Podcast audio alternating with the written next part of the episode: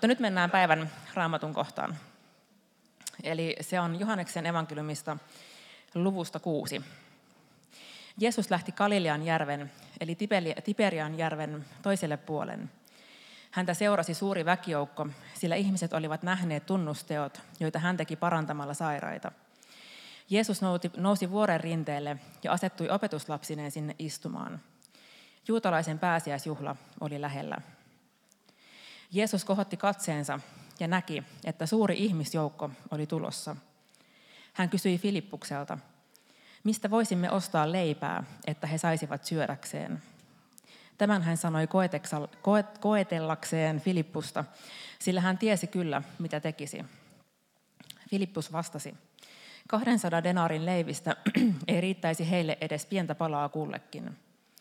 Silloin eräs opetuslapsi, Simon Pietarin veli Andreas, sanoi Jeesukselle, Täällä on poika, jolla on viisi ohraleipää ja kaksi kalaa. Mutta miten ne riittäisivät noin suurelle joukolle? Jeesus sanoi, käskekää, käskekää kaikkien asettua istumaan. Rintellä kasvoi rehevä nurmi ja ihmiset istuivat maahan. Paikalla oli noin 5000 miestä. Jeesus otti leivät, kiitti Jumalaa ja jakoi leivät syömään asettuneille. Samoin hän jakoi kalat, ja kaikki saivat niin paljon kuin halusivat. Kun kaikki olivat kylläisiä, Jeesus sanoi opetuslapsilleen, kerätkää tähteeksi jääneet, jääneet palaset, ettei mitään menisi hukkaan. Hän teki niin, ja viidestä ohraleivästä kertyi vielä 12 täyttä korillista palasia, jotka olivat jääneet syömättä. Kun ihmiset näkivät, minkä tunnusteon Jeesus teki, he sanoivat, tämä on todella se profeetta, jonka oli määrä tulla maailmaan. Mutta Jeesus tiesi, että ihmiset aikoivat väkisin tehdä hänestä kuninkaan, ja siksi hän vetäytyi taas vuorelle. Hän meni sinne yksin. Tässä meillä on ehkä monelle tuttu kertomus viidestä leivästä ja kahdesta kalasta. Ja itse asiassa monet ihmiset, jotka ei sinällään välttämättä tunne paljon raamattua, niin tämä käsite viisi leipää ja kaksi kalaa on hyvin tuttu. Ja nähdään myös Andreas, joka on hyvin epäileväinen ja miettii sitä, että miten näin pienet eväät riittää noin suurelle joukolle. Ja itse asiassa on aika inhimillinen kysymys. Ja mä ajattelen, että ehkä meidän elämässä monesti me ollaan samanlaisia. Me katsotaan omaa elämää, katsotaan sitä, mitä meillä on meidän käsissämme, ikään kuin antaa Jumalalle. Ja me katsotaan sitä ja mietitään, että tässä on näin vähän, mitä hyötyä tästä on, mitä mun, mun käsissä on. Mutta kun sä annat sen, mitä on sun käsissä Jumalan käyttöön, niin se tulee siunaukseksi. Ja se voi jopa kasvaa arvaamattomalla tavalla. Ja sen merkitys voi olla paljon enemmän kuin mitä se on silloin, kun se on sun käsissäsi. Ja itse asiassa mä uskon, että monesti me jätetään käyttämättä se, mitä meillä on. Sen takia, että se tuntuu niin vähäpätöiseltä tai pieneltä. Tai sen takia, että me ei välttämättä ymmärretä, mitä hyötyä siitä on, että me laitetaan se eteenpäin. Mutta silti uskollisuudella sillä on tosi, se on to, todella arvokasta ja, ja sille voi olla tosi kauaskantoiset seuraukset. Mä oon kertonut joskus tämmöisen esimerkin omasta elämästä vuosien takaa aikaisemminkin ja ehkä olet kuullut tämän ennenkin, mutta kerron sen silti uudestaan, koska, koska se on niin hyvä todistus siitä, miten pienellä uskollisuudella on iso merkitys. Mä olin noin parikymppinen ja olin vähän yli parikymppinen ja olin tota, muuttanut tänne opiskelemaan ja vähän etsin omaa paikkaani. Ja, ja tuntui, että elämässä oli semmoinen aikakausi, että, että jotenkin mikään ei tuntunut miltään, ei edes, ei edes kristillisyys tai hengellisyys. Ja jotenkin tuntui, että kaikkien muiden ihmisten elämässä tapahtuu vaikka mitä, ja, ja mun elämässä ei tapahdu mitään, niin kuin millään saralla. Ja, ja tuntui, että, että niin kuin, kaikki oli jotenkin semmoista täysin merkityksetöntä. Ja tota, mä sitten yhtenä aamuna heräsin ja, ja olin tavanomaisen ahdistunut jotenkin siinä tilanteessa. Ja mä muistan, että jotenkin mun sisältä kumpus semmoinen rukous, että et, et Jumala, näetkö sä mut? Näetkö sä oikeasti mut? Mä olin jotenkin, se oli vielä ollut semmoinen viikko, että oli poikkeuksellisen paljon niin kuin, tapahtunut muiden elämässä paljon hyvää. Ja, ja kun mä kamppailin siinä oman paikan löytämisen kanssa, niin tuntui, että, että mä oikeasti jotenkin se nousi niin syvältä sydämestä, että, että Jumala, näetkö sä mun tilanteen, näetkö sä mun elämän. Mä lähdin töihin ja tota, olin sitten lounastunnilla työpaikalla ja sitten työkaveri tulee sanomaan, että kuule Riikka, tuolla on kaksi semmoista nuorta naista kyselee sua. Menin sitten tota, niin, katsomaan, ketä ne on ja ne oli mun pienryhmästä, kaksi pienryhmäläistä. Ja tota, he oli aamulla oli kokoontunut, tai he oli nähnyt keskenään ja he oli päättänyt sitten rukoilla. Ja hetken mielijohteesta he päätti kysyä, että, että, että Jumala, voitaisiko me jollain tavalla siunata jotain ihmistä tänään? He rukoili hetken aikaa ja sitten toisille oli tullut yllättäen mieleen, että no, et, hassu ajatus, mutta mulle tuli Riikka mieleen. He oli menneet Stokkan tuonne, tota, mikä tämä on tämä osasto, mistä myydään leivonnaisia. Herkku, joo, Stokkan herkulle. Uh, he oli ostanut semmoisen pienen vadelmaleivoksen. Oli pyytänyt sen rasiaa. He oli marssinut sinne kauppaan, missä mä olin, kirjakauppaan, missä mä olin töissä. Ja tuli sinne, kertoi tämän storin, antoi leivoksen ja lähti pois. Se ehkä tuntuu tosi pieneltä asialta, pieni vadelmaleivos. Mutta se oli mulle konkreettinen niin kuin, rakkauden osoitus Jumalalta siitä, että hän näkee mut. Ja se tänäänkin päivänä puhuu, puhuttelee mua. Ja olen kertonut sen monille ihmisille, puhuttelee varmasti ää, monia muitakin. Yksinkertainen pieni vadelmaleivos, kaksi ihmistä, jotka päättää kysyä, että Jumala, ketä mä voin siunata tänä päivänä. Ja mä ajattelen, että niin kuin tällä pojalla, jolla oli kaksi leipää, viisi leipää ää, ja kaksi kalaa. Vaikka ne asiat kun me katsotaan niitä käsissämme, tuntuu vaillinaisilta, tuntuu merkityksettömiltä. Me ei ikinä voida arvata niiden merkitystä, kun me annetaan ne Jumalalle. Ja rohkaisevaa tässä raamatukohdassa on myös se, että lopputulos ei ole meidän käsissä. Kun me laitetaan, annetaan Jumalalle se, mitä meillä on, niin meidän vastuulla ei ole se, mitä, mikä lopputulos siitä syntyy.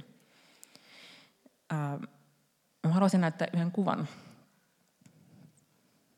Tässä on tota, mä viime juonnossa mainitsin, että mä istutin rairuohoa viime lauantaina. Tässä on mun rairuoho, joka on kuvattuna muutama päivä sitten. Ja kuten mainitsin, mä olen aika huono viherpeukolla. Onneksi meidän tota, niin työntekijöissä on tämmöisiä hortonomeja, kuten Marko, mutta mä en ole sellainen. Ai niin, anteeksi. Kyllä, Marko jo viime viikolla muistutti, että, tota, niin, että siemeniä kylvetään eikä istuteta. Juuri näin. Tota, niin, se on hyvä, että meillä on tämmöinen monipuolinen osaaminen täällä meidän tiimissä. Mutta huomaatko, että työntekijät on aika hitaat oppimaan, että tota, ehkä se vielä jossain vaiheessa iskastuu. Se on hyvä, että mä oon pappi kyllä, onneksi. Ja tästäkin voi päätellä, että se on hyvä, että mä oon pappi enkä hortonomi. Mutta voin kertoa, että se viime sunnuntaina, kun kerroin tästä, niin sen jälkeen se oli monta päivää tuskallinen prosessi. Koska mä joka aamu heräsin, ja siinä aina näytti tuolta se lautanen joka ikisenä aamuna. Ja tähän liittyy vielä se, että mä en ole siis kasvattanut rairuuhoa moneen moneen vuoteen, ja mä en tiennyt, miten nopeasti niiden pitäisi itää. Ja siinä paketissa luvattiin, että noin viikon päästä se rairuoho on niin kuin kasvanut täyteen mittaansa. Tämä on siis kuvattu keskiviikkona, kun se lauantaina istutettiin. Ja tota, mä totesin sitten mun miehelle, että tämä on nyt aika noloa, että mä en saa kasvamaan edes rairuohoa. Soitin äidille, että pitäisikö sen kasvaa jo. Mä enkin halunnut Markolta kysyä. Ja jotenkin mä koin, että, että, että Jumala puhutteli mua irtipäästämisestä. Hän muistutti mua tästä korinttilaskirjan jakeesta, jossa Paavali kertoo siitä, miten, miten heidän seurakunnassa tai Korintin seurakunnassa ihmiset oli jakaantunut Paavalin ja Apolloksen puolueisiin. Ja, ja Paavali sitten niin ikään kuin muistuttaa ihmisiä siitä, että kysymys ei ole Paavalista eikä Apolloksesta. Ja hän sanoo tässä korinttilaskirjan jakeessa näin. Minä istutin, Apollos kasteli, mutta Jumala antoi kasvun. Kasvu ei ole meidän käsissä. Lopputulos ei ole meidän käsissä. Se, mitä me voidaan tehdä, on se, että me ollaan uskollisia. Kylvetään vaikka ne siemenet, tai ollaan niitä kastelijoita. Mutta itse asiassa meitä kutsutaan päästämään irti sen jälkeen ja luottamaan siihen, että se, mitä sen jälkeen tapahtuu, on Jumalan käsissä. Ja monesti se on meidän elämässä prosessi. Jos se on mulle vaikea, oli vaikeaa rairuohon kanssa, niin se on sitäkin vaikeampaa meidän elämässä, kun me ei välttämättä heti nähdä vaikka meidän rukousten merkitystä. Voi olla, että ei nähdä pitkään aikaan tai ehkä ikinä saada todistaa niitä vastauksia, mitkä ehkä tulee meidän, meidän sen seurauksena, että me annetaan itsemme Jumalan käsiin. Mutta se, mihin meitä kutsutaan, on juurikin uskollisuus. Ei se, se ei ole merkityksellistä, nähdäänkö me se lopputulos, koska se on Jumalan käsissä. Merkityksellistä on se, että me ollaan uskollisia sillä, mitä meidän käsissä on. Samalla tavalla kuin se poika, jolla oli viisi leipää ja kaksi kalaa, antoi sen käyttöön. Myöskään sillä ei ole merkitystä, miten paljon mulla on käsissäni. Ja sillä myöskään ei ole merkitystä, miten suuren lopputuloksen ää, tai kasvun se saa aikaan, mitä mä annan.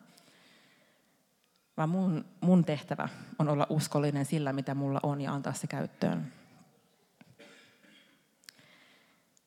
Ja tosiaan niin kuin sanoin, me ei välttämättä aina edes nähdä lopputulosta sille meidän uskollisuudelle, mutta se on silti arvokasta. Olisi hyvin voinut käydä niin, että mä lähden, istutaan rairuohon ja lähden vaikka kuukaudeksi matkoille. Mä en olisi välttämättä ikinä nähnyt sitä, että tuottaako se hedelmää, mitä mä oon kylvänyt. Mutta silti se uskollisuus on se, mikä on tärkeää. Ei se, että näenkö mä sen lopputuloksen. Um, joskus sillä pienellä, mitä meillä on, voi olla tosi kauaskantoiset seuraukset. Tapahtui nimittäin uh, vuosia vuosia sitten uh, Pohjois-Carolinassa, tämmöisessä kaupungissa nimellä Charlotte. Ei siis liity mitenkään mun elämään. Um, siellä oli paikalliset liikemiehet, oli rukoilemassa. Ja, ja tota, he saivat sellaisen ajatuksen rukouksessa, että tota, he pyytää, järjestää tämmöisen um, ison tämmöisen niin kuin kristillisen uh, kokoussarjan tai tämmöisen niin kuin tapahtumasarjan. He pyytää evankelistan puhumaan omaa kaupunkiinsa. Ja, ja tota, näin kävi. Ja sitten uh, sen johdosta 24-vuotias nuori mies tuli näihin, näihin tapahtumiin ja antoi elämänsä Kristukselle. Tämän miehen nimi on Albert McMakin. Te olette ehkä kuulleet, varsinkin jos käytte alfakurssilla. Siellä, siellä hänestä on saatettu puhua. Uh, tämä Albert, suomalaisittain kutsun häntä Albertiksi, oli niin vaikuttunut siitä, mitä Kristus oli hänen elämässään tehnyt. Että hän koki, että hänen pitäisi kutsua muitakin nuoria, nuoria miehiä, nuoria naisia näihin kokouksiin. Ja hän rukoili, uh, ja hän oli erityisesti saanut sydämelleen erään tämmöisen 16-vuotiaan nuoren miehen, joka oli varsin vastahakoinen kaikille näille kutsuille. Uh, mutta silti Jumala oli antanut tämän nuoren miehen hänen sydämelleen. No, usean kutsun jälkeen ja uh, erinäisen tapahtumien jälkeen tämä 16-vuotias nuori mies vihdoin viimein päätti lähteä mukaan näihin tapahtumiin – sen seurauksena tämä 16-vuotias nuori mies löysi tiensä Kristuksen luoksi, luoksi ja antoi elämänsä Kristukselle. Kävi niin, että tota, hän ei ollut mitenkään, hän ei tehnyt kauhean suurta vaikutusta seurakunnassa sen jälkeen, ja hän vähän mietti, että hän koki kutsua evankelistaksi. Ää, mutta jotenkin kun se hänen kristillinen elämänsä ei startannut kauhean ää, mitenkään valoisissa merkeissä, niin hän lähti opiskelemaan myyntimieheksi, mutta silti vain hän koki kutsua evankelioida ihmisiä. Hän päätti pitää ensimmäisen saarnansa ja hän oli valmistellut 45 minuutin puheen. Hän oli niin hermostunut ja niin jännittynyt, että se puhe kesti kahdeksan minuuttia. Hän ei antanut periksi, hän oli uskollinen. Mä yritin etsiä netistä tämän Albertin kuvaa, ja kaikesta googlettelusta huolimatta en löytänyt. Sen sijaan mä löysin tämän 16-vuotiaan nuoren miehen kuvan, joka tuli tämän Albertin kutsun myötä uskoon. Hän on Billy Graham. Mies, joka on tavoittanut enemmän ihmisiä omalla sanomallaan maailmassa kuin kukaan muu. Se kaikki lähti Albertista, joka rukoili, sai 16-vuotiaan pojan sydämelleen, kutsui hänet mukaan. Viisi leipää, kaksi kalaa, Jumalalle annettuina. Voi saada jotain sellaista merkitystä, mitä me ei nähdä eikä arvata.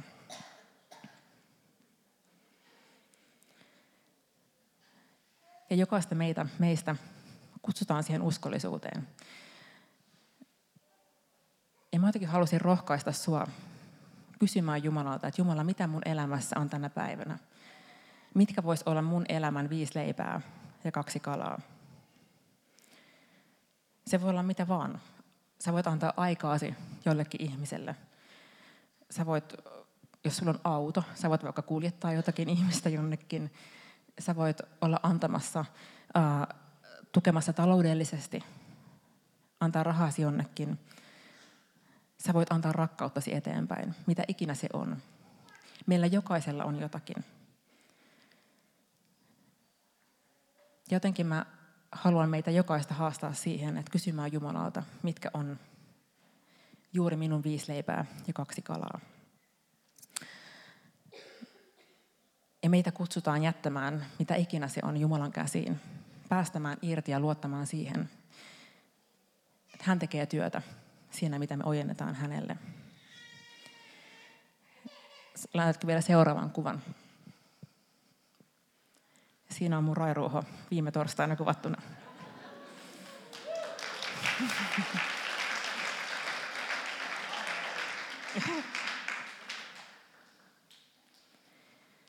Mä keskiviikkona kipuilin sen kanssa ja sanoin just miehelleni, että tämä on niin noloa, kun mikään ei kasva. Ja torstai-aamuna mä heräsin niin tämä odotti mua siellä keittiön pöydällä. Mutta mä en saanut sitä kasvamaan. Voitte olla varmoja, että mä en saanut sitä kasvamaan. Mä voin kylvää siemeniä, kastella niitä. Jumala antaa kasvun. Rukoillaan yhdessä.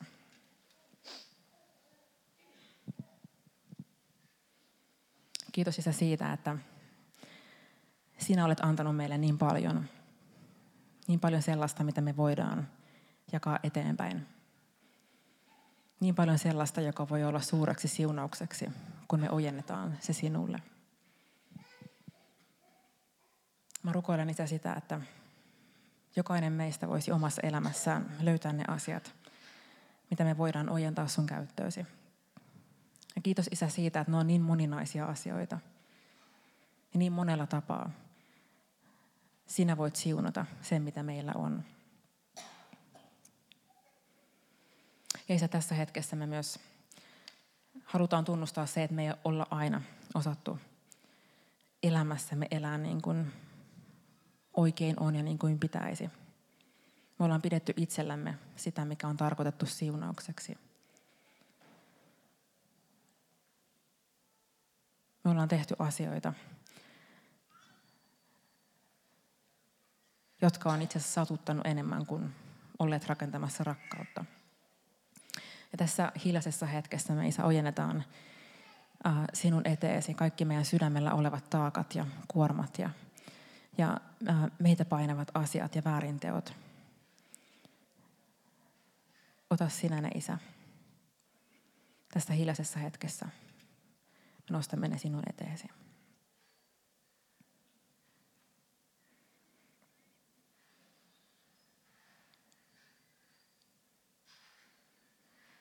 Sanassa sanotaan, Herra on lähellä niitä, joilla on särkynyt sydän.